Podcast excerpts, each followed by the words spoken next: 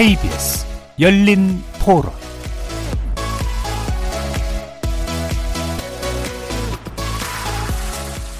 안녕하십니까. KBS 열린 토론 정준희입니다.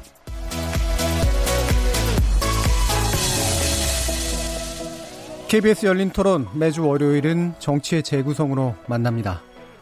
지난 주말 심상정 정의당 대표가 문재인 대통령에게 제안한 바가 있죠.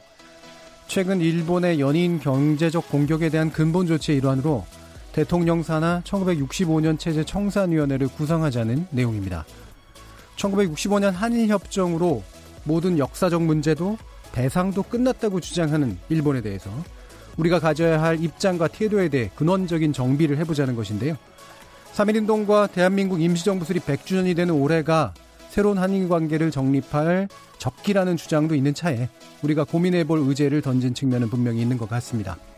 물론 그런 방식으로 청산과 재정립이 가능할지 궁금하긴 합니다만 단순히 과거의 주기적인 망원 차원으로 그치지 않는 최근 일본의 태도로 생각해보면 좀 더 거시적이고 근본적인 대처가 필요해 보이는 것도 사실입니다.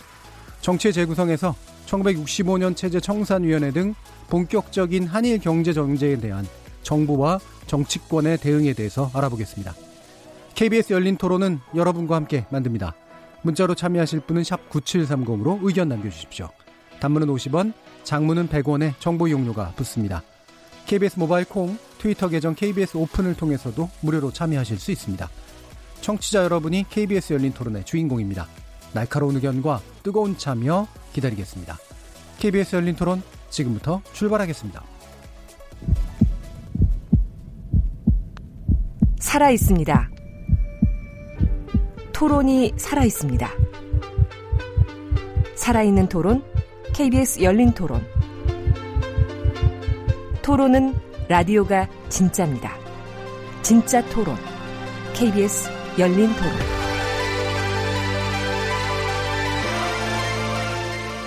정치의 재구성 함께 해주실 네 분의 논객 소개합니다. 먼저 최병목 전 월간조선 편집장 나오셨습니다. 안녕하세요. 그리고 고재열 시사인 기자 나오셨습니다. 네, 안녕하십니까. 지금 휴가 시국이시라는데 네. 네, 나오셔서 감사합니다. 자 그리고 이준석 바른미래당 최고위원 나오셨습니다. 네, 안녕하십니까. 네, 제주도 다녀오셨죠? 네, 네 저도 봤습니다. 자 그리고 정치의 재구성의 새로운 고정 패널로 모신 김준호 변호사 어서 오십시오. 네, 안녕하세요. 김준호 변호사입니다.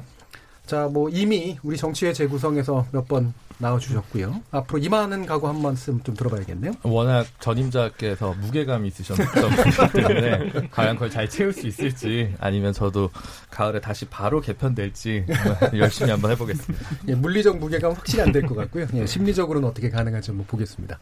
자, 이렇게 네 분과 함께하는 KBS 열린 토론 월요일 코너 정치의 재구성은 영상으로도 생중계합니다. KBS의 모바일 어플리케이션인 마이케이에 접속하시거나 유튜브에 들어가셔서 KBS 일라디오, KBS 열린 토론을 검색하시면 지금 바로 저희들이 토론하는 모습 영상으로 보실 수 있습니다.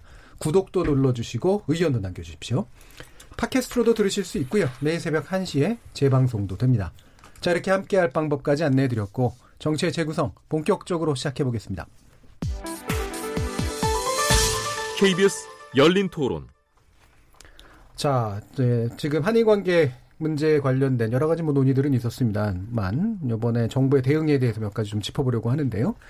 오늘 대통령은 일본 결코 우리 경제 도약을 막을 수 없다. 오히려 경제 강국으로 가기 위한 우리의 의지를 더 키워주는 자극제가 될 것이다라고 했고요. 뭐 이런 메시지가 전에도 일부 나왔었고 오늘 고위 당정청 회의에서 또 나온 메시지들 이런 것까지 참고해 보면 기본적으로 상당히 결연한 그런 태도를 가지고 있다고 볼 수가 있는데요. 이와 같은 정부의 대응에 대해서 물론 강원 양면의 어떤 반응도 좀 있을 것 같습니다. 어떻게들 보시는지 일단 들어보겠습니다. 최병욱 기자님. 우선 8월 2일 일본이 화이트리스트에서 한국을 배제했잖아요. 네. 어, 한 이후로 이제 주말 겪고 오늘이 첫날이에요. 음. 어, 그렇기 때문에 이게 이제 흔히 한일 경제 전쟁 우리가 이렇게 표현을 하는데 개전 초기라고요 지금. 예. 근데 개전 초기에 뭐 휴전이나 뭐 종전이나 이런 걸 얘기하면 안 될 거 아니겠습니까? 예. 저는 문재인 대통령도 그런 측면인지는 모르겠으나 음. 여하튼 현재까지 분위기로 보면 독전을 하는 듯한 양상이에요. 독전, 독전, 독려한다. 그러니까 독려하는 네. 어, 그런 양상이에요. 그리고 이제 확전을 모색하는 것 같은 양상인데 음. 사실은 이제 우리가 항상 그 차가운 머리로서 그 이웃 국가를 대해야 된다 이런 얘기를 많이 하지 않습니까? 특히 예. 외교의 무대는 그렇습니다. 정의가 뭐냐가 중요한 게 아니고 외교에서는 사실 그 나라가 가지고 있는 국력이 곧 정의인 경우가 역사적으로 보면 굉장히 예. 많았어요. 자 그러면 어느 나라가 그걸 아니다. 우리는 그야말로 학문적인 의미에서의 정의를 관찰하기 위해서 어느 나라가 꼭 싸우겠다라고 하는 것이 그게 학문적 정의의 관점에서는 옳을지 몰라도 실제 국제법적인 기준으로 보면 그렇지 않을 수도 있다 하는 점을 예. 어, 충분히 고려해야 된다. 근데 지금은 이제 개선 초기이기 때문에 음. 지금 그런 것까지 고려해가면서 따지고 들면 이제 조금 국내적으로 문제가 될 소지가 있죠. 예. 그래서 현재 문재인 대통령이 이제 현재까지 이 국면에서 확전을 독려하고 있는 측면은 음. 저는 뭐 100% 이해를 합니다. 예. 자, 그러면 이걸 언제까지 끌고 갈 것인가? 그리고 음. 과연 이거에 출구는 있을 것인가? 하는 것까지도 지금 개전 초기부터 전쟁을 어떤 식으로 끌고 갈 것인가 하는 부분은 저는 생각을 해 둬야 된다. 예. 그런 부분이 좀 궁금하다 하는 음. 의문점을 제기합니다. 예. 어느 정도 전쟁의 양상으로 펼쳐지고 있는 음. 조건이기 때문에 대내적인 메시지로서 결혼할 수밖에 없다라고 이해를 하고 계시고 다만 궁금한 게 많으신 거죠 지금 어떻게 이거를 정말 전개해 나갈지. 자 우리 고재혁 기자님. 네. 뭐 이제 개전 초기에 뭐 독전과 확전의 메시지다라고 이제 보신 것 같은데 또 이제 이번 경제 전쟁의 성격에서 우리는 이제 응전하는 거니까 아, 지금 이제 빨리 응전의 태세를 갖추게 하기 위해서 이제 이런 메시지를 아, 하신 것 같은데 근데 이제 그런 여러 얘기 중에 음, 남북 경협으로 평화 경제를 실현해 단숨에 일본을 따라잡겠다라고 하는 이제 저는 이 대목을 보면서는 조금 어 이거는 지금 들을 얘기가 아니라 한 우리 광복 절 예. 때나 그때 음. 좀 들었어야 될 얘기가 아닌가. 그러니까 어, 사실은 이제 남북 경협을 솔루션으로 얘기하는 거는 어떻게 보면 너무 이상적으로 들릴 수 있지 않겠습니까? 예, 예. 예 지금은 어, 그런 이제 그런 이상적인 서사가 아니라 어, 좀 더 냉정하고 어, 그리고 우리 국민들이 따를 수 있는 어떤 그런 음, 정확한 에, 그런 이제 근거를 제시해서 어, 좀 쿨하게 음. 에, 이 음, 경제 전쟁을 임해야 될 때인데 좀 너무 어떤 그런 그런 이상적인 어떤 그런 그 솔루션을 먼저 제, 제시하는 게 이렇게 되면은 어, 우리가 이제 또 너무 처, 초반에 끌어올려지면은 쉽게 피로감에 젖을 수 있지 않겠습니까? 예. 사실 이번 경제 전쟁은 대부분의 시각은 어, 단기에 음. 빨리 어, 수습될 수 있는 그런 성격의 것은 아닌 것으로 보는데 그래서 어, 좀 이제 천천히 나눠서 본다면 제가 봤을 때 이제 이 정도의 서사는 광복절 정도에 나오고 음. 어, 지금은 어, 국민들이 우려하는 바에 대해서 지금 보면 올해 이제 오늘 증시가 많이 하락하지 않았습니까? 이런 예. 것들에 대해서 어, 대책을 먼저 이렇게 얘기를 해서 그런 이제 그런 것들도 좀 견제하고 막고 하는 그런 것들이 나왔어야 될 국면이 아니었던가 싶습니다. 음, 장기적으로 우리 경제가 나아갈 방향 또는 출구 중에 하나인 건 맞는데 또 지금 당장 지금 이 얘기를 하기에는 좀 약간 상황상으로 안 맞는 측면이 있는 것 같다는 생각이시잖아요. 어, 제가 느끼기엔 또 그런 것도 좀 있더라고요. 그러니까 저도 뭐 비슷한 네. 생각이긴 한데 이 평화 경제란 말을 일부러 쓴 게 그러니까 일본에 대해서 어떤 그 전략적 우위 랄까 국제적인 메시지를 낼 때 그런 걸 좀 연두에 둔 개념도 있긴 있지 않은가라는 생각을 뭐좀 들긴 하더라고요. 이제 문재인 대통령의 바람이 있다면 예. 이제 북, 북의 김정은 위원장에게 지금 우리가 일본하고 이렇게 수 있는데 거기서 이렇게 빵빵 뭘 쏘면 예, 예. 좀 그럴 때는 아니지 않느냐라는 음. 이제 좀 바람을 담은 또 음. 메시지로 음. 볼수 있겠죠. 그렇죠. 네. 광복절 메시지로서 좀 더 유의미하지 않냐라는 말씀도 예, 귀담아 들을 만한 것 같습니다. 이준석 최고위원 어떠세요? 그러니까 참이 정부의 대일 대응에 대해 가지고 예. 많은 사람은 여러 관점을 가지고 평가할 겁니다. 음. 근데 그 중에서 우리 국민들 같은 경우에는 특히 일반 시민들 같은 경우에는 대통령께서 하고자 하시는 일의 의지, 목표의 선명성이라든지 목표의 당위성 이런 것도 당연히 따질 테고요. 본인이 지지하는 정파의 입장도 살필 수도 있습니다. 네. 인지상정이죠. 뭐 여러 가지 의견이 있을 수 있겠죠. 역사에 대한 관점도 포함될 수 있겠고요. 그런데 여기에 대해 가지고 이건 우리가 국민이니까 음. 국가의 주인인 국민이니까 그렇게 가지는 관점이고요. 예를 들어 오늘 증권 투자하는 증권 투자자의 관점에 봤을 때는 패닉이었죠. 예. 예 그러니까 사실 왜냐면은 단순히 이제 금전적인 이득을 목표로 네, 참여한 시장이기 때문에 그 안에서 앞으로의 전망을 보는데 비관적 전망을 했기 때문에 패닉을 한 것이거든요. 예. 자 그렇다면 저는 이제 정부에는 절대 시장과 같이 패닉하면 안 된다 이렇게 음. 보고 그럼 정부가 일관성과 함께 어떤 뭐 단계적으로 정부가 하는 말들이 맞아 들어가는 것이냐 이런 걸 보면서 국민들이 안도감을 얻을 텐데 예.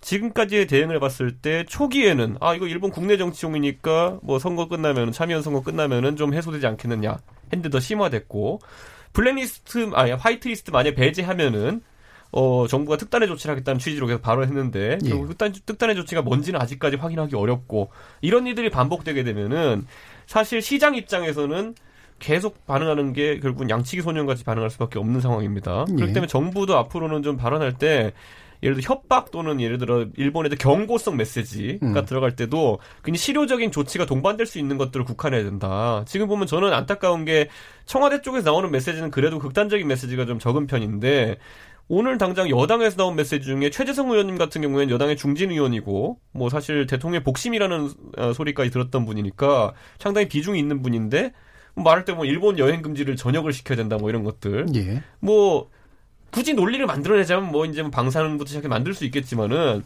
그게 국민 우리 국민이 봤을 때도 실효적인 조치인가 음. 아니면 일본이 봤을 때도 그걸 진짜 위협으로 받아들일만 조치인가 예. 이두 부분에 있어 두 부분에 있어서 낙제점이라 보거든요. 예. 근데 이런 어쨌든 말잔치가 계속 이제 여당 쪽에서 나오는 것이 저는 우려스럽고 이럴 때일수록 정부는 아주 작더라도 실효적인 조치들이 무엇인지를 계속 이제 공개할 수 있어야 되는데 예. 지금까지 그게 약했고 특히 아까 방금 전에 고 기자님 짚어주셨지만은 뭐 다소 좀 멀리 있는 것처럼 보이는 것을 지금 단기적으로 고통을 겪고 있는 금융시장과 국민들에게 제시한 거는 약간 온도차가 좀 있다. 예. 저는 그 부분들이 좀 아쉽게 느껴졌던 그런 예. 뭐 지난 주말과 음. 오늘까지 흐름이었습니다. 음. 경제 주체의 관점에서 주로 얘기해 주셨는데요. 예, 조금만 좀 첨언을 드리면 그러니까 최재성 의원이 그런 이 일본 여행에 대한 문제 또 음. 또 도쿄올림픽에 대한 네. 뭐 얘기도 했는데 그런 것도 좀 제가 봤을 때는 너무 좀 빨리 예. 예, 예, 어, 필요 이상으로 좀 확장한 거라고 봅니다. 왜냐하면 어, 지금 바로 우리가 이 도쿄올림픽 보이콧을 언급하게 되면은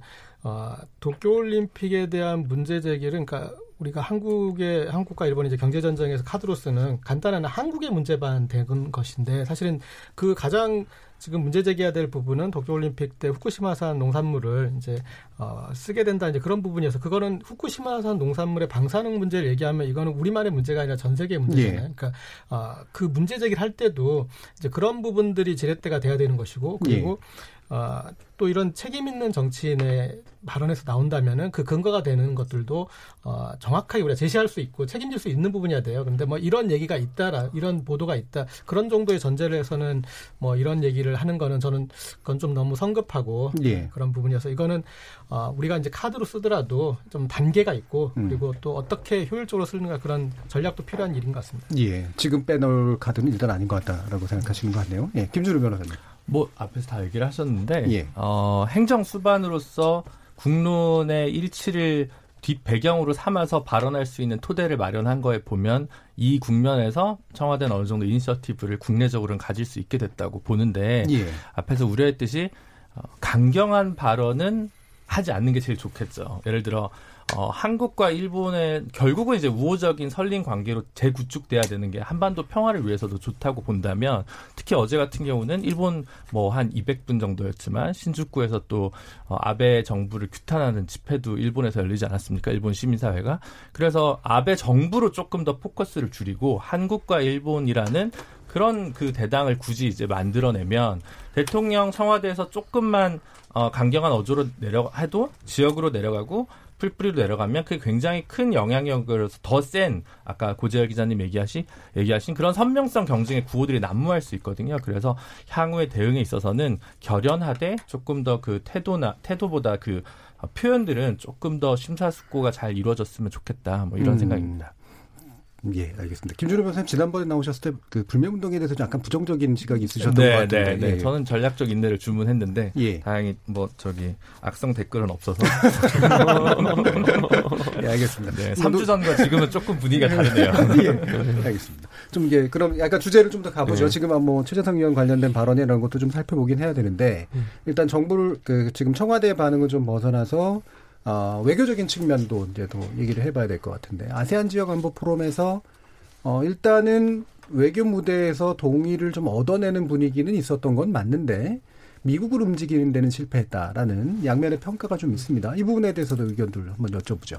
이번에 제가 먼저. 네, 김준호 변호사님. 네. 그 이제 방콕에서 여러 회의가 열렸죠. 안보 포럼도 열렸고 한국 메콩 회의도 열렸고 아세안 플러스 3 회의도 열렸고 한국 아세안 회의도 열렸고 이제 여러 회의가 외교 회의가 열렸는데 이런 다자 무대에서 미국이 갑자기 여기서 갑자기 참전을 해가지고 중재를 탁 이렇게 해서 이 큰 판을 정리할 만한 의지나 역량을 저는 갖추고 있을 거라고 생각하지는 않고 그 와중에 그 외교 관, 그러니까 외 무부 장관, 외교 정상들 중심으로 모이는 회의에서 어, 주되게 안보 포럼은 이제 안보만 의제로 하는 거니까 별도로 하고요. 나머지 다자 회의 구도에서는 대개 그 자유무역이나 무역 공조, 투명성 있는 비즈니스 이런 것들이 확보될 수 있는 토대를 확실히 한다. 뭐 이런 식의 이제 멘트들이 어, 성명들이 공동으로 계속 제출이 됐습니다. 그래서 이거는 예. 우회적으로 어, 한국과 일본 사이에서 생겨나는 문제에 대한 얘기고 이 부분은 어, 어느 정도 이런 그 문구들을 따내 온 것은 어, 외교 부처에서는 통상 자신이 할 최선을 다했다라고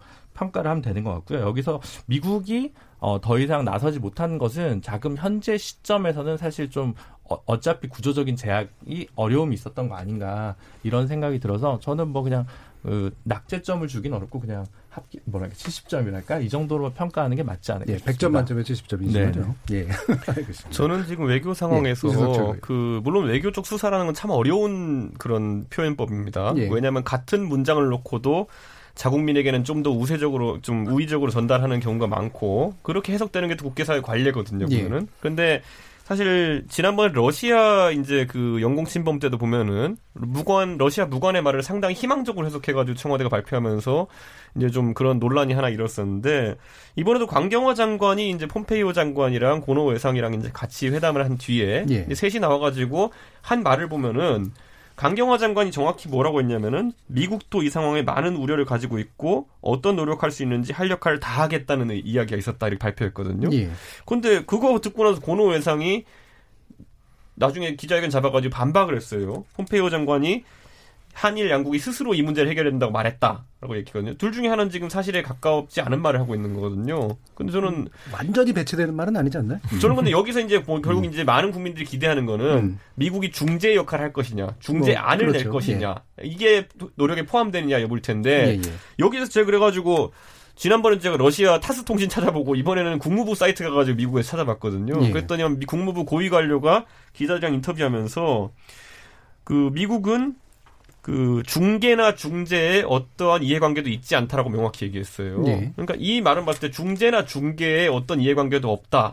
관심도 없다라고 표현한 것이거든요, 이거는. 네. 이거는 그렇기 때문에 저는 강경화 장관이 말한 것이 꼭 이런 뉘앙스로 폼페이오 장관이 얘기했다는 것이 사실이냐에 대해서 음. 저는 뭐 제가 갖고 있는 영어 해석 능력 한계 내에서는 음. 굉장히 희망적으로 해석한 거다, 강경화 장관이. 예. 저는 약간 그런 생각이 들기 때문에 앞으로 이런 협상에 있어가지고 지금 많은 국민들은 사실 최근 며칠 전까지만 해도 아, 미국이 결국 중재 국면에 나설 것이다. 라는 생각을 갖고 있었는데, 최근에 보면 최재성 의원입니다, 또. 의존적으로 이걸 해결할 수 없다고 또 얘기했어요. 예. 그러니까 중재에 기대하면 안 된다는 걸 또 최장순 의원이 얘기했습니다. 며칠 전에. 그러니까 이 말이 최고는 어떤 입장에서 미국의 중재가 필요하다고 보세요? 아니면 저는 당연히 필요한데 예. 지금 그럼 미국과 얽혀 있는 수많은 다른 실타래들 입장에서 음. 예를 들어 우리 정부가 그러면은 북중로에 가까운 자세를 취하려 가고 있느냐, 예. 아니면 한미일에 가까운 자세를 취하려 하고 있느냐 있어가지고 미국도 중재에 나서려고 하면 명분이 필요합니다. 그런데 음. 거기에 필요한 명분들이 제공이 되었냐에 있어서는 미국도 아직까지는 아까 언급하신 것처럼 눈치를 볼 수밖에 없는 상황이지 않나. 예. 저는 그렇기 때문에 우리 정부의 전략이 서면 됩니다. 음. 이것을 미국의 중재로 해결할 것이냐. 아니면은 실제로 최재성 의원이 언급했던 것처럼 의존적으로 해결할 수 없는 음. 문제다. 음. 그럼 진짜 신소재 개발부터 이렇게 단기적인 거, 그런 시일 내에 그걸 이루기 위해서 자력갱생의 길로 가고 또 다른 뭐 동맹의 축을 찾을 것이냐 이거는 정부의 결단이 필요한데 지금 입장에 봐서는 국민에게는 미국이 중재해 줄 것이라는 뉘앙스를 풍기고 해보니까 안 되니까 이제 다른 길을 모색한다 뭐 이런 것들은 제가 봤을 때 우왕좌왕하는 것으로 비춰질 수 있다 음. 저는 뭐 사실 그래서 지금쯤은 뭐 우리에게 모두 다 정보가 공유할 수는 없겠지만은 명쾌한 노선을 가지고 가는 모습 보였으면 좋겠다는 생각입니다. 네, 지난번에 저기 우리 지난 주에 논의를 할때 예. 어 그 그 미국 다녀오시면서 그 미, 국하고 만나서 얘기를 들어 해보니까 음. 어, 미국이, 미국조차도 입장이 명확하지가 않더라. 음. 뭐 미국의 백악관도 그렇고, 조야도 그렇고, 미국 스스로도 상당히 혼란한 시그널이다. 이런 식의 이제 말씀들을 하시더라고요. 근데 어쨌든 미국은 지금 이제 국무부의 공식 기자들에 네. 대한 네. 브리핑으로 기자들이 질문했습니다, 이것을. 폼페이오 장관이 어떤 관점으로 회의에 임했습니까? 했더니만은 음. 중계나 중재에 어떤 의사도 없다라고 명확히 표현한 것이기 때문에 이건 무미건조하게 받아들여야죠. 음. 네, 그럼 이것을 어떻게 변화시킬까는 정부의 노력인데 네, 지금 상황에서 미국이 그 역할에 나서지 않고 있다고 확인된 것은 맞습니다. 예, 네. 알겠습니다. 예, 최병욱 기자님. 그렇죠. 미국 중재 지금 당장 안 할 거라고 보통 얘기하셨었죠. 그렇죠. 어, 저 예. 그렇게 얘기했었죠. 예. 어, 그래, 아, 왜 그러냐면, 음. 바로 그 8월 2, 3일이죠. 어, 3일 그 ARF에서 한미일 외교장관 회담을 할때 음. 그때 그 강경화 장관이 뭐 중재 얘기를 꺼내니까 폼페이오 장관이 답변을 안 했다는 거 아니겠습니까? 예. 어, 그런 걸 보면 아마 그리고 이제 아까 고노다로 회상 중에 그 싹 그 좀 빼놓은 뒷부분이 있었는데 그 뒷부분이 뭐냐면 또 이렇게 얘기를 했어요. 미국은 중재에 나설 의지가 없더라. 예. 어, 그건 이제 그 고노 회상의 그. 발언이에요. 그렇죠. 예, 예. 그래서 아 그러면은 폼페이오 장관은 과연 뭐라고 얘기했길래 강경화 장관 얘기와 그렇죠. 그 일본 네. 외상 얘기가 이렇게 다른가 하는 음. 데서 의문을 가졌는데 음. 저는 혹시 그래서 제가 추정을 그렇게 해봤어요. 이게 왜 개입이냐 중재냐 그게 영어로 좀 의미가 다르잖아요. 다르죠. 어, 네. 뭐 arbitrate냐 네, 아니면 뭐그 engagement냐 뭐 이런 게 좀 다르잖아요. 네. 근데 engagement 정도는 음. 혹시 할 수 있을지 모르겠다는 생각이 들더라고요. 예. 근데 그것도 지금 시점은 아닌 것 같아요. 음. 그러니까 그리고 그 ARF에서 한미일 외교장관들이 다 만나고 나서 떠나면서 폼페이오가 트위터에다 이렇게 날렸어요. 한미일 동맹은 강고하다고 날렸습니다. 어, 그러면 그거는 저는 강고해야 한다고 읽었거든요. 예. 그러니까 만약에 한미일 동맹이라는 게 결국은 물론 뭐 경제 협력 관계도 있지만 그거보다 제일 앞서는 게 미국으로서는 안보 협력 관계라고. 그러니까 예. 이 안보 협력 관계가 결정적으로 무슨 금이 간다든가 할 경우에는 음. 나는 나설 수밖에 없다는 함의가 그 안에 있는 것 아닌가. 저는 예. 그렇게 그 이해를 해서 이제 만약에 그 뭐 지소미아 정도가 거기에 해당된다고 보지는 않아요 저는. 예. 그러나 지소미아를 비롯해서 앞으로 만약에 지소미아 폐기한다면 음. 그러면 더욱 더 이 안보 균열이 생길 거 아니겠습니까? 예. 서른 최고위원이 이제 폐기 파기 주장을 했죠. 음, 예. 그거는 뭐 여러 사람이 재검토 얘기를 예. 하고 뭐 김현종 안보실 2차장도 재검토 예. 얘기를 했습니다만은 그건 이제 검토 얘기고 음. 실제 폐기를 하느냐는 건 거기서도 그렇죠. 몇발 더 나가야 음. 되잖아요. 음. 그렇기 때문에 안보 협력의 틀이 그 근본적으로 훼손될 때그 음. 지경이 되면 아마 미국이 가만히 있지는 못할 것이다. 예. 어, 라고 지금 생각을 하는데 음. 지금 아세 ARF에서 뭐 우리 외교부가 잘했느냐 그거는 제가 기사를 쭉 찾아보니까 우리 기자들도 그렇고 너무 애국적으로 기사를 쓰고 해석을 하고 있는 것이 아닌가 싶은데 예. 사실 그 일본이 한국의 화이트리스트에서 배제했다는 거는요. 그런데 다른 나라들이 왜 그그 그 얘기를 거론했다는 거 아니겠습니까? 그 얘기 거론하는 거는 어 왜 우리는 화이트리스트에 그동안에 포함 안 시켰느냐 이 얘기예요. 결국 예. 자국 이기주의거든요. 그런 거지 뭐 한국이 배제됐다고 애석해서 그걸 편들어 준 거는 아니라고 저는 외교 문제라는 게 사실 그렇죠. 그렇죠. 예, 예. 그런데 그거를 마치 우리 편들어 준 것처럼 기사를 많이들 썼더라고요. 그래서 예. 아 그거는 현장 기자들의 좀 경험 부족이 아닌가 음. 그런 생각이 들고 그래서 이 ARF 거는 뭐 이걸 잘했다 못했다 평가할 수는 없지만 음. 적어도 여기에 참여한 국가들은 전부 다 자기 자국 이기주의에서 일본한테 얘기를 한 것이지 그게 뭐 무슨 일본을 편들거나 한국을 편든 건 아니다. 저는 그런 느낌을 갖습니다. 예. 구재 기자님. 네. 일단 폼페이오 장관이 본의 아니게 황희정승이 된 것은 그렇죠. 예.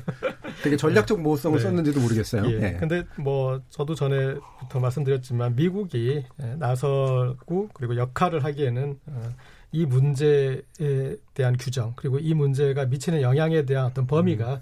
아, 아직은 좀 어, 선명하지 않다 이렇게 저도 봤고요. 그래서 강경화 장관이 어떤 성과를 이룰 수 있는 어떤 그런 그 토, 어, 그런 밭은 아니었던 것 같고 다만 어, 다른 이제 이 외무부 장관들이 일본 정부, 일본 외무장관을 이렇게 좀 견제하는 말이 나온 정도면 어, 선방했다 정도는 좀 봐줄 수 있을 것 같은데요. 예. 근데 어, 좀 거꾸로 역으로 만약에 이 일본이 이 ARF를 이용해서 우리한테 어떤 공세로 나올 때는 어떻게 활용을 했을까라고 생각해 보면 조금 아쉬운 부분은 어, 일본 입장에서 그런 얘기가 거기서 왜 나와요? 라고 할 수 있는 부분의 의제가 던져졌다면 더 유리할 수 있었던 것 같습니다. 이를테면 예.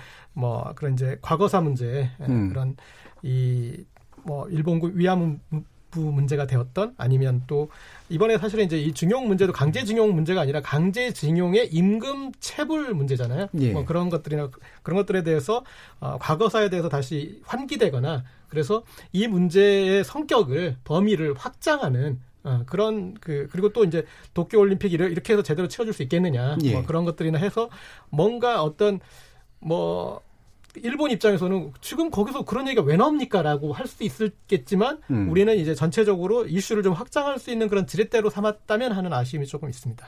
예, 이게 지역 안보 포럼인데 거기서 일본을 당황할 만, 할 만한 또는 약간 화나게 할 만한 의제가 어떤 게 있었을까요? 그러니까 뭐 이제 지금 그 지소미아가 예. 여기 가장 이제 해당되긴 하지만 그러니까 음. 이제 아까 제가 전제로 얘기했던 음. 지금 그 얘기가 왜 나와 정도가 음. 이렇게 될 수 있는 그러니까 여기에 이제 모든 어떤 그 이 관심이 그러니까 한일의 그 외무장관에 맞춰져 있던 거기 때문에 그냥 어떤 얘기를 좀 흘리더라도 어, 주의 깊게 그리고 좀 의미 있게 받아들여질 국면이었으니까 그런 음. 것들 을 한번 이렇게 걸어보는 것도 기술적으로는 좀. 음. 예. 그럼 역으로 일본은 어떻게 외교를 잘하고 있는가라는 그런 문제 를 한번 좀 다뤄, 다뤄볼 필요도 있을 것 같네요. 뭐 일부에서는 아베가 굉장히 잘해 왔다라고 보는 사람들도 있고 아니면 이른바 이제 제대로 못하고 계속해서 이렇게 뭐 제가 약간 비속어가 나올 것 같아가지고 뭐 하고 있다 뭐 이런 식의 얘기들까지 있었는데 예. 아니 근데 이제 상황이 이렇게 되고 보니까 이런 느낌은 들더라고요. 예. 아베 총리가 이제 그 트럼프 대통령과 굉장히 밀월 관계를 가시해 와서 심지어는 예, 외, 교적으로 예. 뭐 어? 트럼프의 푸들이다 이런 예. 별명까지 듣고 그랬지 않습니까? 그러면 그게 왜 그랬을까? 응? 그건 결국 일본의 국익을 위해서 그런 것이 아니었을까 싶은 생각이 들고 그러면 바로 이제 이게 아베가 그 1월부터 사실 준비했다는 거 아니겠습니까? 그 네. 그 한국에 대한 경제 보복을 그렇다면 그거는 그런 생각을 한 거는 그 훨씬 전부터였을 거라고요. 네. 음. 그러면 아베 총리는 아 만약에 한국에 대한 보, 저 경제 보복을 했을 때 우선 경제 보복을 하는 것 자체에 대한 국제적인 비판이 있을 수 있어요. 왜냐하면 네. 정치 문제에 경제를 끌어들이는 거잖아요. 네. 정경 분리 원칙에 위배되고 WTO에서도 결코 환영받지 못할 일 아니겠습니까? 음. 그러니까 그럴 경우에 만약에 미국이 그걸 제동을 걸기 시작하면 음. 일본의 전략은 처음부터 벽에 부딪힌다는 거죠. 예. 그런 점에서 그걸 미국이 제동을 걸지 않는 것까지만 외교력을 동원해서 막아주어도 예. 아베로서는 성공했다고 평가할 수 있을 거예요. 그 예. 현재 미국은 아무 소리도 안 하고 있어요. 거기에 음. 대해서. 그러면 거기까지는 성공했는데 그럼 이거는 트럼프의 어떤 그 미국 우선주의라는 어떤 독특한 그 성격 때문이냐 음. 아니면 아베의 부탁 때문이냐 그거는 저희가 객관적으로 알 수는 없죠. 트럼프 스스로가 그러고 있기 때문이다라는 소리도 있더라고요. 글쎄요, 그러니까, 그러니까 우리가 뭐다 예. 이렇게 확실하게 얘기할 수는 예. 없지만 적어도 아베가 그뭐 이렇게 비아냥거리는 소리까지 들어가면서 미국과의 관계를 돈독히 했던 것은 음. 그 본인의 어떤 뭐 어, 평화 평화헌법 수정 뭐 이런 문제, 헌법 개정 그 문제나 아니면 한국에 대한 그 경제 보복 이런 걸 다 염두에 둔 조치였나? 음. 만약 그랬다면 아베, 아베는 정말 대단한 그 미래를 내다보는 통찰력 있는 외교를 한 것인데 예. 그거는 제가 지금 여기서 단정적으로 얘기할 수가 없는 상황이라서 음. 다만 저도 유보적이지만 그런 게 영 좀 찜찜하게 느껴진다 음. 여기까지만 말씀드리겠습니다. 근데 상대적으로 예, 이 일본 아베 정부는 미국을 대하는 어떤 그런 일관성을 유지하기 편안한 입장이 아니었을까. 그러니까 예. 어, 양 측면에서 뭐 안보적 측면이나 아, 그리고 또 어, 경제적 측면에서도 여러 가지 어떤 무역 협상의 그런 불리한 굴종적인 모습을 감내하면서도 그러니까 그것에 대해서 국내 여론이 이제 공격을 하거나 아니면 다른 나라와의 관계에서 뭐 중국과의 관계를 뭐 염두에 두거나 그렇게 불편한 어떤 그런 요소들이 상대적으로 적었는데 예. 어, 우리는 그거에 비해서 어, 일방적으로 미국과의 관계를 미국이 원하는 대로만 해줄 수가 없는 안보적인 그런 입장에서도 그렇고 뭐 사드 배치 때 갈등이나 아, 그리고 또 경제 이 어, 협상이나 이런 데서도 또 어떤 우리는 그 정도로 일본처럼 내주거나 하는 일방적인 방식으로 가지 않았으니까 그래서 음. 그 동안에 이제 우리가 왔던 방식에서 어, 일본은 뭐 좀 이런 표현 그렇지만 밑밥을 충분히 깔아놓았던 상황인 것이고 어, 예. 우리는 이제 어, 그 동안에 미국에 줄거 주고 얻을 거 얻는 걸 이전에 했기 때문에 이거 가지고 다시 이렇게 어, 계산서를 좀 내밀기는 지금은 조금 어, 미국이 이렇게 바로 이렇게 결산을 해줄 그런 차원은 아닌 것 같다는 생각이 듭니다. 예. 자 그러면 지금 몇 가지 여당의 반응들을 음. 지금 묶어가지고 한번 얘기를 좀 해보고 싶어요. 그러니까 한 사람 한 사람을 얘기하다기보다는 아까 이제 일단 얘기가 나왔던 게 어, 지금 도쿄올림픽 보이콧 주장이 이제 음. 나온 거.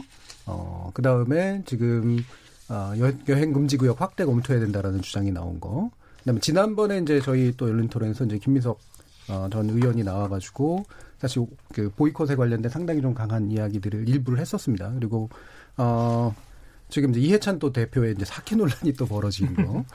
그다음에 또 서른 최고위원이 남북이 함께 위안부 피해 공동 조사를 해야 된다라는 제안도 한 거. 이런 게 지금 여권 안에서 보면 되게 좀 다양한 목소리가 나름의 강경 대응 기조를 이제 유지하면서 좀 나오고 있는 형태인데 이게 이제 정부와는 또 다른 측면에서 여당의 어떤 대응이나 반응으로서 적합하다고 보시는지 이 부분에 중요하다고 생각되는 측면을 뭐 얘기해 주시면 될 것 같아요. 저, 저는 네, 다 마음에 안 들어요. 예, 다 지금 얘기한 거 다. 마음에 네. 왜냐하면 네, 왜 마음에 안 드냐면 예.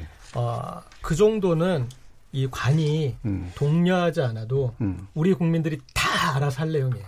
예. 이미 그 이상으로 해낼 내용인데 거기서 동료하고 지금 지자체들까지 계속 지금 체육관에 모여가지고 여러 가지 그런 행사를 하고 있어요. 아무 의미 없고 예. 그리고 그런 식으로 이렇게 그 하는 것보다 그러니까 국민들이 이런 이제 관에 원하는 아, 그리고 또 정치인들한테 원하는 거는 정말 아 그렇게 하면 정말 일본에 어, 치명적인 타격이 되겠구나 아, 그런 어, 우리한테 필요한 지금의 어떤 그런 냉정한 솔루션을 원하는 거지. 음. 아, 그런 지금 이제 깃발 들고 나를 따르라 하는 걸 원하는 국면이 아닌데 예. 아까 전부 다 언급하셨던 분들의 공통점은 어, 국민이 다 알아서 할 내용인데 앞에 그냥 이렇게 티내시는 거예요. 예. 어, 그래서 저는 전부 마음에 안 듭니다. 그러니까 약간 다른 말로 하면 이게 지역 자치단체가 됐건 이런 이제 정치권이 됐건 간에 이미 만들어진 국민의 분위기에 숟가락을 얻는 듯한 느낌? 그리고 약간의 과거의 관주도적인 어떤 사고에 있는 듯한 느낌 이런 것도 좀 네, 있는 것 그렇죠. 같아요. 그거보다 예. 좀더 더 심한 표현이 더 적절할 아, 그래. 음. 더 심한 게 뭔지는 완전 저는 예. 김준호 변호사님 선명성 경쟁을 예. 그 여당 국회의원들이 하고 있고 어, 그래서 뭐 지지받기 쉽겠죠. 예. 센 말 하고 더 선명한 그 정말 그 굉장히 무책임한 행태라고 저도 생각하거든요. 예. 그런 그런 거 하라고 국회의원이 외교 문제에서 하는 게 아니라 그러니까 저는 오히려 뭐 정의당도 그렇고 뭐 자유한국당도 그렇고 다 마찬가지인데 예. 의원 외교도 뭐 가서 뭐 자민당이 안 만나준다 이러면 지금 일본 공산당은 화이트리스트 배제 조치 일본 정부에 서 규탄하는 성명을 냈거든요. 음. 그럼 누군가는 용공 논란을 불사하고라도 일본 공산당 만나서 예. 뭘할 수 있는지 입헌 민주당을 만나서 뭘 할 수 있는지 그리고 어, 자민당과 같이 연립 정권 하고 있지만 공명당 평화 헌법을 원래 수호하는 입장을 가지고 있는 공명당이라도 만나서 음. 뭐라도 작은 물론 그 쪽에서도 부담스러워서 안 만나줄 수도 있습니다. 그 하지만 그런 외교를 하는 노력을 좀 보이, 보이면서 아베 정부를 고립시키고 일본의 다른 야당이나 일본의 시민사회와 지식인들과 교류할 수 있는 그런 모색을 하는데 힘을 보태야지 거기서 더 어, 전통적으로 고유해 있던 반일 감정을 자극하는 그런 그건 말 그대로 나쁜 포퓰리즘식 정치를 계속 한다는 거는 되게 우리 정치와 외교를 퇴행시키는 일이라고 생각해서 저도 고 기자님과 마찬가지로 음. 대단히 비판적으로 보고 있습니다. 그래서 예. 최근 어, 며칠 전 이제 그저께죠 하태경 의원이 스페인에서 뜬금없이 어떤 회의에서 일본 입헌민주 당이랑 무소속 의원 등을 만나가지고 이 문제에 대해 가지고 공동 발의하기로 했습니다. 음. 그러니까 참 의외로 하태경 의원이 이번 전선에서 좀 지난번에 그 일본의 수출 물자 잘못 관리한 것도 잡아내고 몇 가지 실적들이 있었는데 하태경 의원이 감이 좋을 때가 많이 있어요. 네. 하태경 의원은 저같이 모든 걸 다 건드리는 타입이기 때문에 그렇죠. 그 중에 한두 개는 건지죠. 예. 그 홈런 타자이지만 헛스윙이 예. 있긴 하지만 예. 그게 하태경의 매력입니다. 때문에 그런 것들이 많이 최근 방출된 강정호 선수가 생각이 나네요. 네, 그런데 그래도 하태경은 타율이 꽤 높습니다. 그렇기 때문에 하는 건데 저는 또 이제 살펴봐야 될 게 뭐냐면은 아까 김주루 변호사가 얘기했던 그런 형태의 좀 음. 지자체나 아니면은 또 각종 소위 말하는 관변 단체들의 어쨌든 그 선명성 경쟁이 국민들한테 단순히 그냥 어떤 힘을 주는 레벨을 벗어나서 이게 관이 할 일이냐 식으로 가게 되면은 허탈감까지 줍니다. 예. 가장 대표적으로 제가 소개할 수 있는 게 이달 말까지 제가 뭐 이런 거 좋아하시는 분들한테 좋은 정보일지 모르겠지만 경기도의 소리 홈페이지에서 그 반도체 장비나 일본 소재 부품 장비 등에 대한 국산화를 높이기 위한 대국민 아이디어 공모전을 합니다.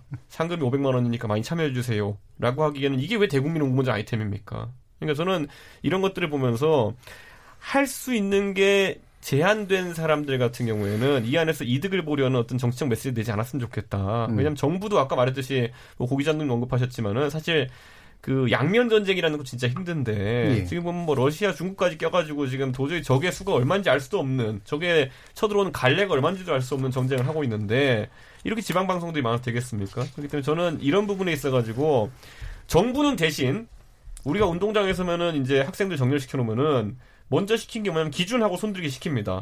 그 기준을 바탕으로 해서 좌우로 정렬인데 도대체 이 정부의 컨트롤 타워와 기준이 누군지를 얘기해 줘야 됩니다. 예를 들어 최재성 실수가 최재성 의원 같은 경우는 제 생각에 말 실수가 반복되, 반복되고 있거든요. 또는 좀 과도한 표현들이 반복되고 있으면은 최재성 의원을 자제시키는 역할 누구한테 있어야 되는 것이고 그게 여당과 정부 내에서 질서가 잡혀 있는 건좀 보여야 되고 조국 수석도 최근에 보면은 다소 개인 의견이 많이 노출되어 가지고 청와대 부담을 준 일이 있다면은 좀 그걸 자제시켜야 되고 이런 것부터 시작해야 되는데 제가 봤을 때는 각자 지금 개인의 어쨌든 정치적 이익을 달려나가는 모습 이게 여당 내에서 나오고 있습니다. 그래서 이 부분에 대해서는 좀 강하게 지적을 하고 싶습니다. 예. 뭐 지금 이제 보면 지난주에 이제 일본을 방문했던 의원단이 그 자민당 못 만났죠. 근데 대신 공명당이나 입헌민주당, 뭐 국민민주당 의원 일부를 만나고 오긴 했는데 이제 아까 김준우 변호사님 지적하신 것과 유사한 이제 그런 쪽이긴 하잖아요. 근데 그러니까 이제 이런 식의 것들이 어느 정치권 행동에서 어느 정도의 의미가 있을 수 있을까라는 그런 생각도 들긴 들더라고요. 근데 예. 조금 뭐 냉소적인 표현인지 모르겠지만 예. 정치인들이 꼭 그렇게 의미 있는 행동만 하는 건 아니에요. 예. 어, 왜 그러냐면 꼭 그렇 대부분이 안, 안 아, 의미가 없죠. 왜 그러냐면 정치인들은 중요하니까요. 자기들의 그 어떤 그 뭐 정치적 영향력 같은 걸 확대하기 위해서 때로는 약간 과장하기도 하고 그렇죠 기본적으로 뭐 이런 예. 것도 있고 이제 여당 같은 경우는 뭐 정부가 활동하는데 조금 힘을 몰아주기 음. 위해서 이제 이런 식으로 얘기도 하고 예. 또 야당도 뭐 일부러 좀 여당 거 뭐 반대하는 듯하면 또 음. 이제 대외 협상력이 좀 높아지지 않겠습니까? 이제 예. 정치인들은 나름 자기네들 같다는 이제 머리를 써서 그런 걸 음. 내기도 하고 그러는데 문제는 그럴 경우라도 뭔가 좀 이 아이디어라고 내놨는데 너무 그 황당한 아이디어일 경우 예. 를 들어서 도쿄 올림픽 보이콧 같은 음. 경우요. 자 만약에 우리가 다른 나라도 다른 나라들 이렇게 쭉 모아서 도쿄 올림픽을 보이콧한다 그러면 일본한테 어마어마한 힘이 실리죠. 네. 그렇게 되면 그러나 예를 들어서 우리가 지금 한 1년 남았는데 도쿄올림픽 보이콧 한다 그래서 만약에 한국이 딱 보이면 이거는요 거의 자해 행위입니다.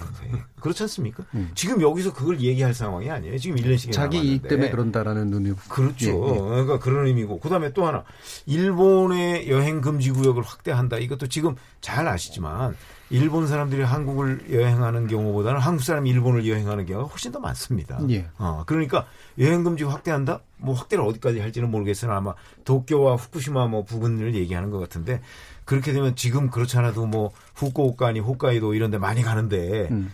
이런 것들이 과연 일본한테 어떤 위협 카드로서 우리가 얘기할 수 있는 거냐 말이에요. 예. 그러니까 일본의 입장이 잠시 돼본다면 한국의 국회의원이라는 사람들이 뭐 일본에다가 무슨 제재를 가하고 뭘 한다고 이렇게 드러내는 아이디어가 매우 그 일본에는 전혀 위협이 되지 않는 아이디어라고 한다면 오히려 조롱거리만 되는 건 아닌가 싶은 생각이 들어서 예. 저는 이렇게 뭐 여당을 좀 도와주고 또는 문재인 대통령한테 힘을 몰아주고 뭐 이런 이런 그 가상한 그 뜻은 좋겠으나 예. 아, 그러면서도 뭔가 실질적으로 음. 정말 카드가 될 만한 아이디어를 좀 냈으면 좋겠다. 예. 그런 생각을 해봅니다. 알겠습니다.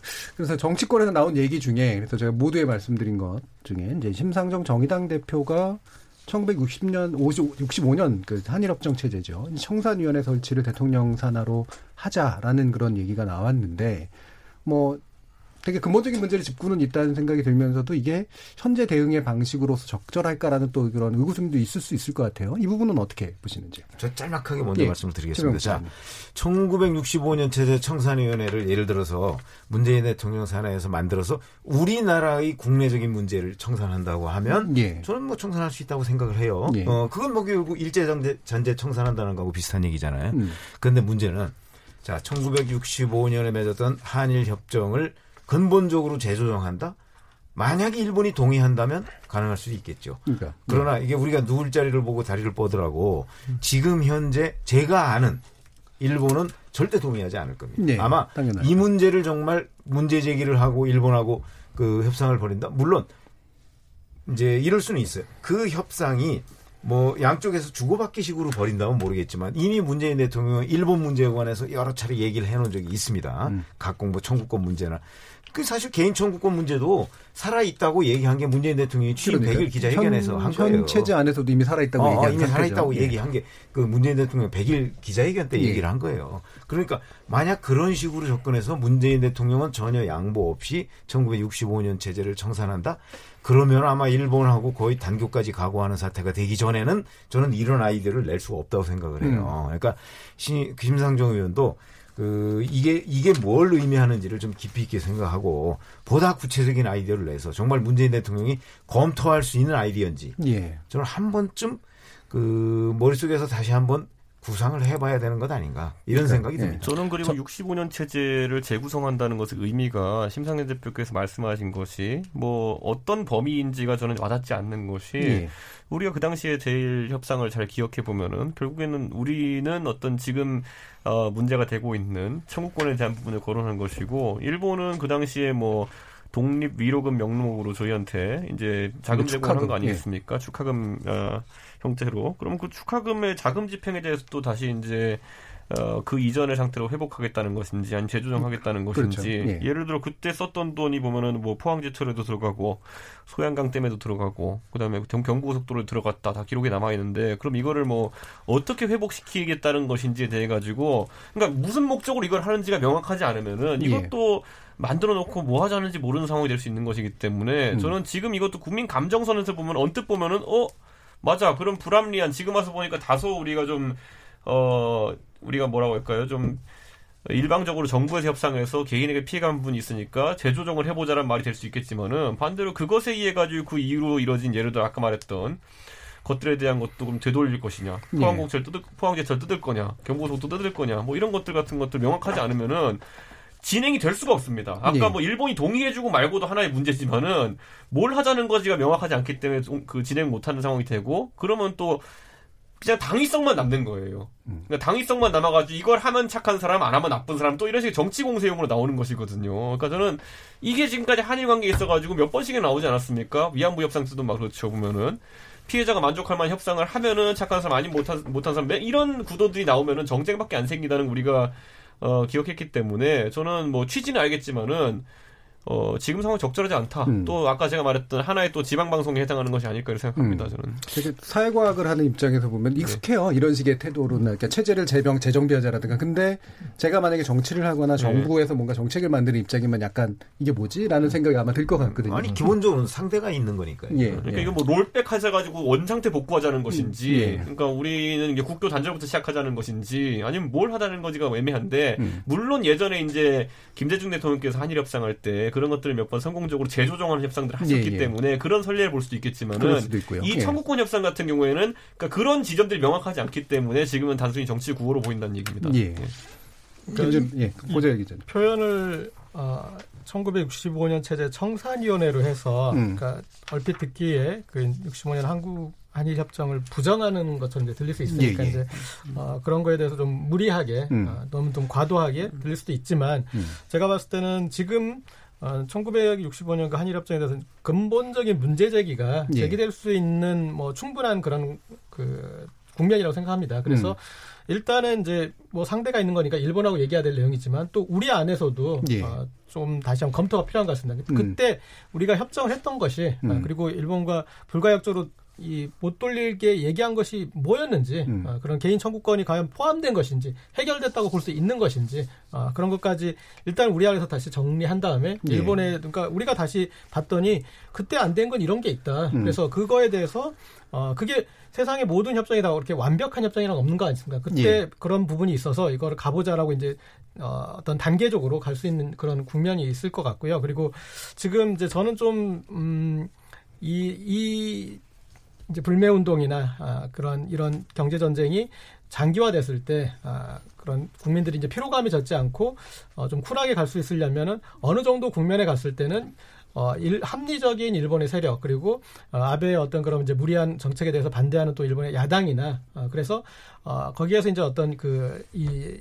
연합전선이 어, 구축되는 그런 타이밍이 필요한 것 같습니다. 예. 우리한테도 이게 단순하게 혐일로 가지 않고 음. 아, 그리고 그 그거에 대한 반대급으로 또 일본에서 혐한이 나오지 않게 어, 우리가 그래서 일본과의 이제 어떤 대화 채널 아까 이번 민주당이나 일본 공산당이나 공명당원들 쪽 잠깐 뭐 어느 정도는 만나고 왔다고 그랬지만은 좀 더 적극적으로 만나서 그 동안에 우리가 같이 동의할 수 있는 부분은 어디까지고 어디서부터 이렇게 얘기가 달라졌는지 그런 것들을 또 어, 일본과 소통할 수 있는 부분들은 또 소통이 이루어지는 게 필요하지 않을까 싶습니다. 예.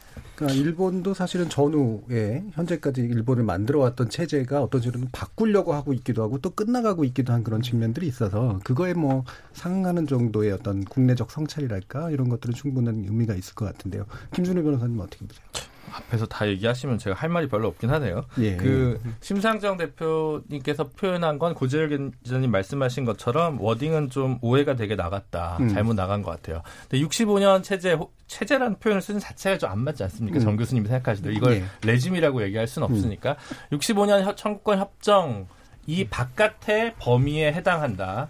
어, 그 강제 동원 노동자들의 임금 체불 문제가 그게 예. 이번 대법원 판결이고 예. 그리고 참여정부 때도 그 민간위원회가 만들어서 문제된 게 뭐 사할린 그리고 원폭 피해자들 위안부 문제 이런 게 있었잖아요. 결국 이제 65년에 해결하지 못한 미완의 영역들을 해결하기 위해서 근데 정부가 정권이 교체될 때마다 한국의 컨센서스가 계속 바뀌니까 일본 입장에서도 보면 박근혜 정권 때뭐 재단 만들고 비가역적 뭐 이렇게 다 합의했는데 이제 와서 엎고 어떻게 이러냐 외교가에서 이렇게 얘기를 하는 그렇게 이제 얘기할 만한 충분한 어 그런 근거들이 또 있거든요. 그런 예. 면에서 봤을 때는 어 뭐 여야가 따로 또 있고 뭐 일본 전문가, 외교 전문가, 국제법 전문가 좀 모아서 별도의 위원회를 해서 이거에 대한 좀 합의한 어떤 프로세스나 컨센센스를 형성하는 건 되게 좋은 제안이라고 생각하는데 워딩은 과도하게 나갔다고 생각을 저도 이제 하고요. 그래서 그 부분에서는 이견이 없는데 다만 이준석 그 최고위원께서 계속 지방 방송을 이란 표현이 이게 좀 약간 좀 적, 어, 피시, 어, 피시하지 않을 것 같습니다. 지방 방송은 되게 소중한 것이고요. 우리 KBS도 많기 때문에 그런 표현 앞으로 좀 자제해 주시면 어떨까 윤석 최고위원이 나이에 비해서 네. 굉장히 예전 같은 바, 워딩이 좀 많아요. 아, 제가, 제가 요즘 저희 당대표분이랑 교류하다 보면 옛날 어휘들을 접할 때가 있습니다. 알겠습니다. 해적 방송 정도는. 네. 자, 이렇게 한일 관계의 재정립이 필요한 그런 시점에서 음. 어, 정치권에서 제기된 다양한 주장들 점검해 봤고요. 1965년 체제 청산위 구성에 관련된 심상정위원회 주장도 한번 검토해 봤습니다. 이어진 후반부 토론에서는 야권 문제를 또 짚어봐야 될 것 같아요. 그래서 또 총선 출마를 선언한 또 인물들 함께 몇 가지 정치 현안을 집중 진단해 보도록 하겠습니다. 지금 여러분께서는 KBS 열린 토론과 함께하고 계십니다.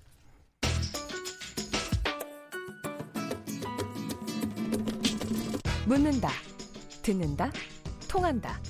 KBS 열린 토론. 듣고 계신 청취자 여러분, 감사드립니다. 들으면서 답답한 부분은 없으신가요? 궁금한 점은요? 그렇다면 함께 토론에 참여하시죠. 유료 문자 9730을 이용하시면 됩니다. 단문은 50원, 장문은 100원의 정보 이용료가 있습니다. 스마트폰 어플리케이션 KBS 모바일 콩을 통해서도 무료로 참여하실 수 있습니다.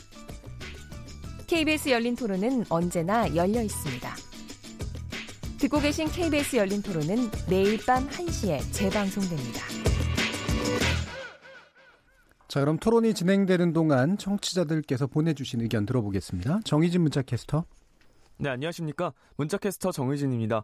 청취자 여러분들이 보내주신 문자 소개해드리겠습니다. 먼저 유튜브로 김동현님.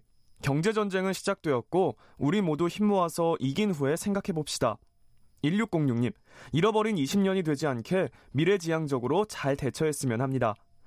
6716님, 이번 기회가 오히려 한국 경제 구조를 변화시킬 좋은 기회로 생각합니다. 이젠 제대로 된 글로벌 시대에 맞는 경제적 구조 변화에 놓칠 수 없는 기회라고 생각합니다. 2509님, 도쿄 올림픽 카드는 압박용이 아니라 우리 선수들의 안전 문제입니다. 나중에 선수들 건강에 문제가 생겼을 때 일본 정부는 전혀 책임지지 않을 것입니다. 콩으로 별밤님, 지소미아를 카드로 만지작거릴 때만 효과가 있지 사용하면 효과가 없단 소리는 하나를 빠뜨린 겁니다. 사용해버림 의미가 없더라도 적극적으로 사용해야 이번이 아닌 다음에 이런 일이 일어, 일어날 때 내게 주어진 카드의 위력이 확대되는 겁니다. 콩 아이디 NV03으로 시작하는 분. 국민은 흥분하더라도 지도자는 이성적으로 대해야 하는데 오히려 이순신, 죽창가 찾으면서 이제는 지지 않는다고 선전포고를 하니 탈출구마저 스스로 막아버리는 느낌입니다. 과연 출구 전략은 뭔가요? 콩으로 이형근님. 정부 고위급 파견하고 실무진 파견하고 게다가 여야 국회의견까지 일본 가서 대화하려 했으나 일본이 거절했고 심지어 미국 중재안도 거부하는데 무슨 대화를 합니까? 8801님, 일본이 강제징용 배상 판결에 대한 보복으로 경제 보복을 하는 데는 지금까지 역대 정권 모두의 책임이라고 생각합니다. 외교는 정상적으로 하되 일제 침략 만행을 전 세계에 지속적으로 알리면서 일본을 고립시키는 전략을 왜 안 하나요? 유튜브로 SJ컨님, 이렇게 여러 소리가 나와서 대한민국의 미래가 밝다고 봅니다. 일본은 이런 면을 우리한테 배워야 합니다. 콩으로 자중하자님, 토론은 라디오가 진짜죠. TV는 시간 제약을 많이 둬서 재미없어요. 라고 보내주셨네요. 네, 계속해서 열린 토론 많이 애청해 주시고요. 지금 방송을 듣고 계신 여러분이 시민 농객입니다. 계속해서 청취자 여러분들의 날카로운 시선과 의견 보내주세요. 지금까지 문자캐스터 정의진이었습니다. 뭐든지 이야기해.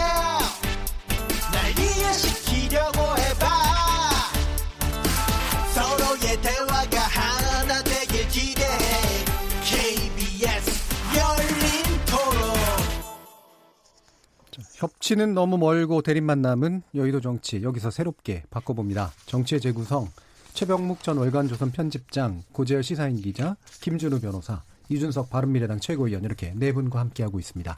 이 시간은 영상으로도 생중계되고 있는데요. KBS 모바일 어플리케이션인 마이케이에 접속하시거나 유튜브 들어가셔서 KBS 일라디오 또는 KBS 열린 토론을 검색하시면 지금 바로 저희들이 토론하는 모습 영상으로 보실 수 있습니다. 자, 원래 좀 더 시간 많이 써가지고 또 하려고 했던 건데, 시간이 많이 안 남았어요. 이게 제가 제일 재밌어 하는 내용인데, 재밌어 한다는 게 딴 게 아니라 사실은 궁금해요. 여러 네. 가지 면에서. 네. 지금 바른미래당 내부 사정 굉장히 좀 안 좋게 보이는데 예. 일단 윤석 최고위원이 당사자이기도 하면서 또 이해 이해가 또 얽혀 있는 측면도 없진 않아서 예. 예 일단은 뭐 그런 거 다 감안해서 한번 얘기를 좀 들어보죠. 어떻습니까? 근데 사실 오늘자로 이제 기자들이 많이 물어봤죠. 손학규 예. 대표님께서 이제 10% 수석까지 달성 못하면은 뭐 사퇴하겠다는 취지로 과거에 말씀, 말씀하신 적이 있는데 음. 그 유지되냐 했더니만은 어, 파기 선언하셨죠. 예. 예. 그러니까 그런 측면에서 이제 당 내분이 좀 더 가속화되는 상황이고 사실 이제 손학규 대표 측에서는 이제 소위 말하는 바른정당계가 예. 자유한국당이랑 연대하려고 하는 거 아니냐 또는 합당하려고 하는 거 아니냐라는 의혹을 계속 제기하면서 뭐 그런 뭐 기자회견 같은 것은 계속 하고 있는데 사실 저희 입장에서는 사실 무근이죠. 음. 왜냐하면 그에 대해서는 사실 어, 자유한국당의 제일 싫어하는 배신자 리스트에 이준석, 하태경, 유승민 다 들어가 있는데 예. 예 그분들하고 저희는 진짜 그런 거 논의 한 번도 해본 적도 없고 음. 도대체 무슨 근거를 가지고 이야기하는 것이냐. 반대로 이제 최근에 뭐 민평당 쪽에 민주평화당 쪽의 움직임이라는 것이 뭐 이제 사실상 박지원 의원이 주도하는 것을 보이는 그런 세력에 의해 가지고 제3지대론, 예. 제3지대 신당론이 이제 가속화되는 상황 속에서 오히려 손학규 대표님이 그쪽에 어, 일원이 되려는 거 아니냐라는 의심을 저희가 하고 있는 상황인데, 음. 그러니까 서로 이제 그걸로 대립하고 있는 거죠. 음, 서로 의심으로 대립하고 있는 상태인가요? 저는 확신입니다.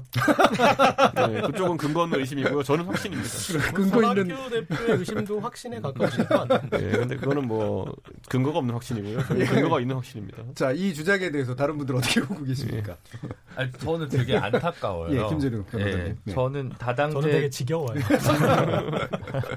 네, 그 다당제가 좀잘 정착이 되고 3당, 4당이 좀 잘 살아남는 음. 우리 여의도가 됐으면 좋겠다는 생각이 들거든요. 예. 근데 어떤 당이든 작은 당이라고 해서 싸움이 없을 수는 없고 그래서 그 내부에서의 분파, 정파, 개파 뭐 분쟁은 있을 수 있다고 생각하는데 어 아직 국민들 눈높이에서 보면 내용 없는 싸움으로만 보여서 사실 이제 본인들의 공천이나 이후에 어떤 자신들의 정치적 이익이 좀 아무래도. 그러니까 여러 혁신적인 메시지를 양쪽에서 다 열심히 내시지만 결국 국민들 싸움에는 약간 이전 투구에 가까운 걸로 좀 보인다는 측면에서 이렇게 될수록 이제 우리 그 국회에서 3당 어, 4당의 입지가 좀 좁아질 개연성이 되게 커서 조금 더 건강하게 좀 논쟁을 해서 좀 정리가 빨리 좀 됐으면 좋겠다라는 생각이 들고 고지혁 기자님 지겹다고 얘기하셨는데 그러니까 약간 합의 이혼이 필요한 그 양쪽이 변호사를 만나서 이게 좀 정리를 했으면 좋겠다는 생각이 좀 들 때가 가끔 있습니다. 정당 정리 전문 변호사 네, 거기 뭐 장기정 비서실장님도 변호사고 뭐 문병호 최고위원도 변호사고 하시니까 좀 예. 이렇게 정갈하게 좀 정리하면 어떻겠냐라는 생각이 좀 들어서 어쨌든 추석 까지 이게 계속 끌고 가면 그들이 나중에 어떤 깃발을 통해서 하던 간에 좀 아무래도 내년 4월 총선까지 바라보면 시간이 너무 호흡이 짧아지니까 어, 추석 전에는 뭔가 좀 대결단을 해서 양자가 모두 누구에게 절차적 정당성이 있느니라는 것보다는 좀 빅딜을 통해서 정리하는 판이 좀 어, 추석 전에 돼서 추석 밥상에서는 좀 건강한 삼당에 대한 논의 이런 얘기가 좀 밥상에 올랐을 수 있었으면 그거 하자는 게 저희 취지였는데 지금 아마 오늘 방송 들으면서 처음 접하신 분들이 있을 겁니다. 손학규 대표께서 저한테 아직도 제 지역구 가보면은 그 손학규 대표 추석 때 10%안 되면 물러난다 그랬는데 왜 그러냐 그러는데 사실 그 전에도 안 그럴 거라고 몇 번 이제 취지를 드러내셨기 때문에 저는 안 믿는 거거든요. 그러니까 예. 근데 오늘 그걸 아예 명확히 하셨어요. 그러니까 뭐 괜히 싸우는 게 아닙니다 지금. 그러니까 이게 근데 합의위원회 문제라는 게 그러니까 뭐 상속하면 재산도 쪼개야 되잖아요. 네. 네. 그러니까 상속되는 재산들 음. 사실 이제 그런 이익에 관련된 문제들이 분명히 있잖아요. 그거는 한 건 짚고 싶은 게 이제 예. 선거를 앞두고 또는 정당의 이제 귀속 재산이 얼마이냐가 음. 크게 문제가 되지 않습니다. 예. 뭐냐면 사실 당의 돈이 100억 쌓여 있어도 음. 저도 새누리당 때 선거를 치러봤지만은 당의 돈이 200억 있어도 저한테 한 푼 떨어지는 거 없습니다. 음. 그러니까 그거는 정말 정치인들이 판단할 때 하나의 기준이 되지 못하고요. 예를 들어 바른정당 출시 바른정당이 그럼 생성될 때 돈 한 푼 안 들고 나왔습니다. 그때. 그러니까 명분과 어쨌든 당위성이 있으면 정당은 뭐 새로 이합지산할 수 있는 것인데 예. 지금은 명분과 당위성 자체가 애초에 바른정당과 국민의당이 결합될 때 그 창당의 주역들은 안철수, 유승민이었습니다. 음. 예, 그런 상황 속에서 손학규 대표님은 나중에 선거과정 중에서 선대위원장 영입되신 분이거든요. 그렇기 때문에 창당 당시에 우리가 목표하는 지향점이나 철학의 어, 상당한 수준의 어떤 그 합의는 안철수, 유승민 두 대선 주자 간에 이루어졌던 것이기 때문에 저는 오히려 저희는 우리가 당의 주인이기 때문에 그거 명분을 가지고 이 당을 지키고 더 혁신해 나가겠다는 것이지 뭐 나가가지고 따로 할 것 같으면 뭐 왜 싸우고 하겠습니까? 그냥 하지. 음. 예. 지난번에 김관영 원내대표 이렇게 그 퇴임 뭐 사, 형식으로 이제 할때 네. 예. 그때가 이제 3번으로 할 거냐 2번으로 할 거냐 뭐 사실 얘기했었잖아요. 네. 예. 그 근데 지금의 당내 분위기는 어때요? 저는 3번으로 하겠다는 얘기를 음. 확실하게 했는데 예. 자꾸 이러다가 4번 할 것 같습니다. 이제 그 민평당이 3번 되고 저희가 4번 되는 거 아닌가라는 현실적인 우려는 있는 게 손 대표님이 뭐 본인과 뜻이 맞는 분들과 함께 민평당이랑 음. 같이 연대하시면은 그 당의 의석수가 좀 더 많을 수 있습니다. 그럼 음. 저희가 4번 할 수 있는데 저는 그거 관계 없습니다. 음. 그런데 그걸 자꾸 물으시는데 저는 오히려 거꾸로 그러면은 3번 할 거냐 4번 할 거냐까지 묻겠습니다 제가. 음. 네. 그럼 뭐 그러나 1, 4, 2, 3 뭐 이렇게 짝짓고 뭐 이렇게 이렇게 할 수도 있겠죠. 그렇죠. 그러나 그게 네. 선거를 앞두고서는 늘 저런 일들이 있었거든요. 예. 어 더군다나 이제 그 지지율이 떨어지고 음. 본인들의 당선 가능성이 낮아지면 꼭 무슨 일을 들고 나옵니다 정치인들은 음. 왜냐하면 그 뭔가 변화를 줘야 그 내년에 뭐 당선될 가능성이 있는 거 아니겠습니까? 그 예. 변화라는 의미는 그 뭐 어느 큰 정당으로 그 이제 합당을 하는 경우도 있고 자기네들끼리 이해 비슷하는 경우도 있죠. 그런데 음. 지금 이제 사실은 그 손 대표를 당원의 총의로 뽑아놓은 거 아니겠습니까? 예. 어, 근데 한국 현대 정치사의 이 역사를 쭉 보면 음. 그렇게 대표로 뽑아낸 사람을 그 당원들이 이렇게 밀어서 나가라고 해서 나간 경우가 제 기억에는 없는 것 같아요. 음. 어? 어 87년에 그 민주당이라고 하는 데가 예. 어, 이민우 총재가 있었죠. 근데 당시에 실제 음. 그 당원들하고 소속 의원들은요 다 YSDJ계입니다. 신한민주당이었던가? 아니 그렇죠 신민당. 신민당 85년 총선. 어, 예. 87년에 신민당이라고 예. 있었죠 예. 말씀하신 게 이민우 음. 이제 총재가 있었는데 그 사실 당원들 음. 소속 의원들은 다 YSDJ계예요. 음. 근데 YSDJ가 힘을 합쳐서 이민우 총재를 몰아내려고 했는데도 몰아내질 못했어요. 음. 그래서 결국은 YSDJ가 의원들을 다 끌고 나왔어요. 음. 그래서 사실 그렇죠. 시민당이 거의 붕괴됐는데 네. 그런 것처럼 그게 거의 불가능합니다. 음. 그런 점에서 본다면 저는 그 당내에서 바른정당계나 뭐 안철수계가 바, 저 손학규 대표를 자꾸 나가라고 하면 손학규 대표가 그런 거 뻔히 아는데 음. 저는 나갈 리가 없다고 생각하거든요. 그러니까 예. 정말 갈라서기를 원한다면 음. 자기들이 나와야 되는 것이지 음. 음. 그 대표를 몰아내려고 하는 거는 현실성이 없다. 음. 어, 그다음에 자꾸 뭐 당내 개혁 개혁 그러는데 뭐 개혁은 뭐 특정인의 전유물이 아닙니다. 어느 음. 정치인지 늘 개혁 얘기하고 있거든요. 네. 그렇기 때문에 그게 현실적으로 개혁을 통해서 정기국회에 뭐 산뜻한 뭘 어? 맞이하고 내년 총선에 당선되겠다? 저는 그거는 굉장히 장밋빛 전망이라서 음. 그런 것보다는 굉장히 현실적으로 행동을 해야 되는 것 아닌가? 음. 이제 저는 정치국 기자 제가 이제 관찰을 오래 해서 예. 어 그래서 그런 제가 주문을 하고 싶어요. 그러니까 예. 이게 제가 그냥 세속적으로 풀어 설명하면요. 바른정당 출신들의 의원들은 전원이 지역구 출신 의원들입니다. 예. 그렇기 때문에 행동에 제약이 전혀 없습니다. 그러니까 본인이 어떤 정치적 선택하고 움직이면 돼요. 근데 음. 지금 이제 상당의 주역들이었던 안철수, 유승민이가 있다고 하면 안철수계 의원은 한 명 빼놓고는 전원이 비례대표 의원입니다. 예. 그렇기 때문에 그분들은 그 정당을 선택할 자유가 없어요 사실상 현행법 하에서는. 제가 아까 얘기했던 재산이 사실 그런 측면들. 그렇죠. 그런 재산은 예. 상당히 의미가 있는 예. 것이 아까 말했듯이 결국에는 그분들하고 같이 이제 그분들도 손학규 체제에 대해서 불만을 가지고 있는 상황 속에서 음. 그분들과 지금까지 행동을 같이 해온 상황 속에서 저희가 어 우리는 자유롭게 행동할 수 있으니까 빠이빠이 하고 가는 것도 사실 정치적으로 참 맞지 않은 상황이고 음. 둘째로는 그 안에서 아까 말했듯이 3번이냐 4번이냐의 문제는 나름 선거에 중요할 수 있습니다. 음. 그러니까 아까 말했듯이 당의 재산 흔히 이제 박지원 의원이 또 한번 툭 던지고 간 것처럼 80억 이런 얘기 하는데 음. 그럼 박지원 의원이 돈을 좋아하시니까 그런 것 같고 제 생각엔 저희는 선거 때 돈을 쓸 일이 별로 없다고 생각합니다. 예. 그렇기 때문에 저희는 그런 관점에서는 별로 중요하지 않고 음. 그 기호 문제는 약간 민감한 문제가 될 수 있습니다. 예. 교섭단체 유지나 이런 것도 관계가 있기 때문에 예. 그런 정도의 굳이 세속적으로 풀자면 그런 정도의 문제가 있는 겁니다. 음. 근데 제가 뭐 지겹다라는 표현을 썼을 만큼 아, 이 문제가 너무 저는 동호반복적이라고 생각해요. 음. 그러니까 우리 연초부터 지금까지 그렇죠. 어, 예. 어떤 어, 단 하나의 상황적인 변화도 음. 없이 계속 이제 동호반복이 되고 있는데 음. 그 이제 합의위원 얘기가 나왔다면 그러니까 결혼을 유지한다면 사실 유지하는 이유가 있는 거잖아요. 예. 그러니까 같이 키워야 할 아이가 음. 있어서 어 그래 뭐 안 맞지만 같이 아이를 위해서 같이 있다면 이 제3정당이 어떤 제3지대에서 이념적인 스펙트럼을 좀 이렇게 정립하는 음. 그런 노력이 지금까지 있었다면은 국민들도 다르게 볼 것 같아요. 이 내부의 갈등을. 음. 네. 지금 그리고 사실은 이제 그런 걸 정립할 수 있는 기회도 있었다고 생각해요. 왜냐하면 자유한국당이 너무나 치우친 어떤 그런 보수 행복을 또 뭐 극우라고 부를 수 있을 정도의 그리고 어, 이미 이제 어떤 친박계를 다 껴안고 있는 그런 상황이고 그래서 어, 이 바른미래당이 충분히 정립해서 보여줄 수 있는 어, 그런 우리가 그래도 우리는 이 아이를 잘 키우고 있습니다. 국민들이 어, 다음에 선거에서 주목해 볼 만한 어떤 그런 것들을 우리는 만들어내고 있습니다. 이 부분을 보여주면서 어 거기에 이제 누가 더그 양육권을 가져야 될지 음. 그것을 이렇게 이제 국민들한테 묻는 어떤 그런 모습으로 보여줬다면 이 게임에 최소한 국민들이 관심이라도 있었을 것 같아요. 예. 그런데 예, 지금은 정말 관심까지도 상실해 버리고 어, 그냥 뭐 그러거나 말거나 하고 이렇게 이제 해볼 이런 여지로 왔다라는 게 좀 안타까운 것 같습니다. 예. 자, 이 정계 개편 문제 뭐 계속 나오는 얘기지만 그뭐 앞으로 계속 좀 지켜봐야 될 것 같고요. 지금 인물로 좀 들어가 보면 홍준표 전 자유한국당 대표가 총선 출마 의지를 밝혔고 어, 1월에 밝히겠다. 어디에 출마한지는 이렇게 있습니다.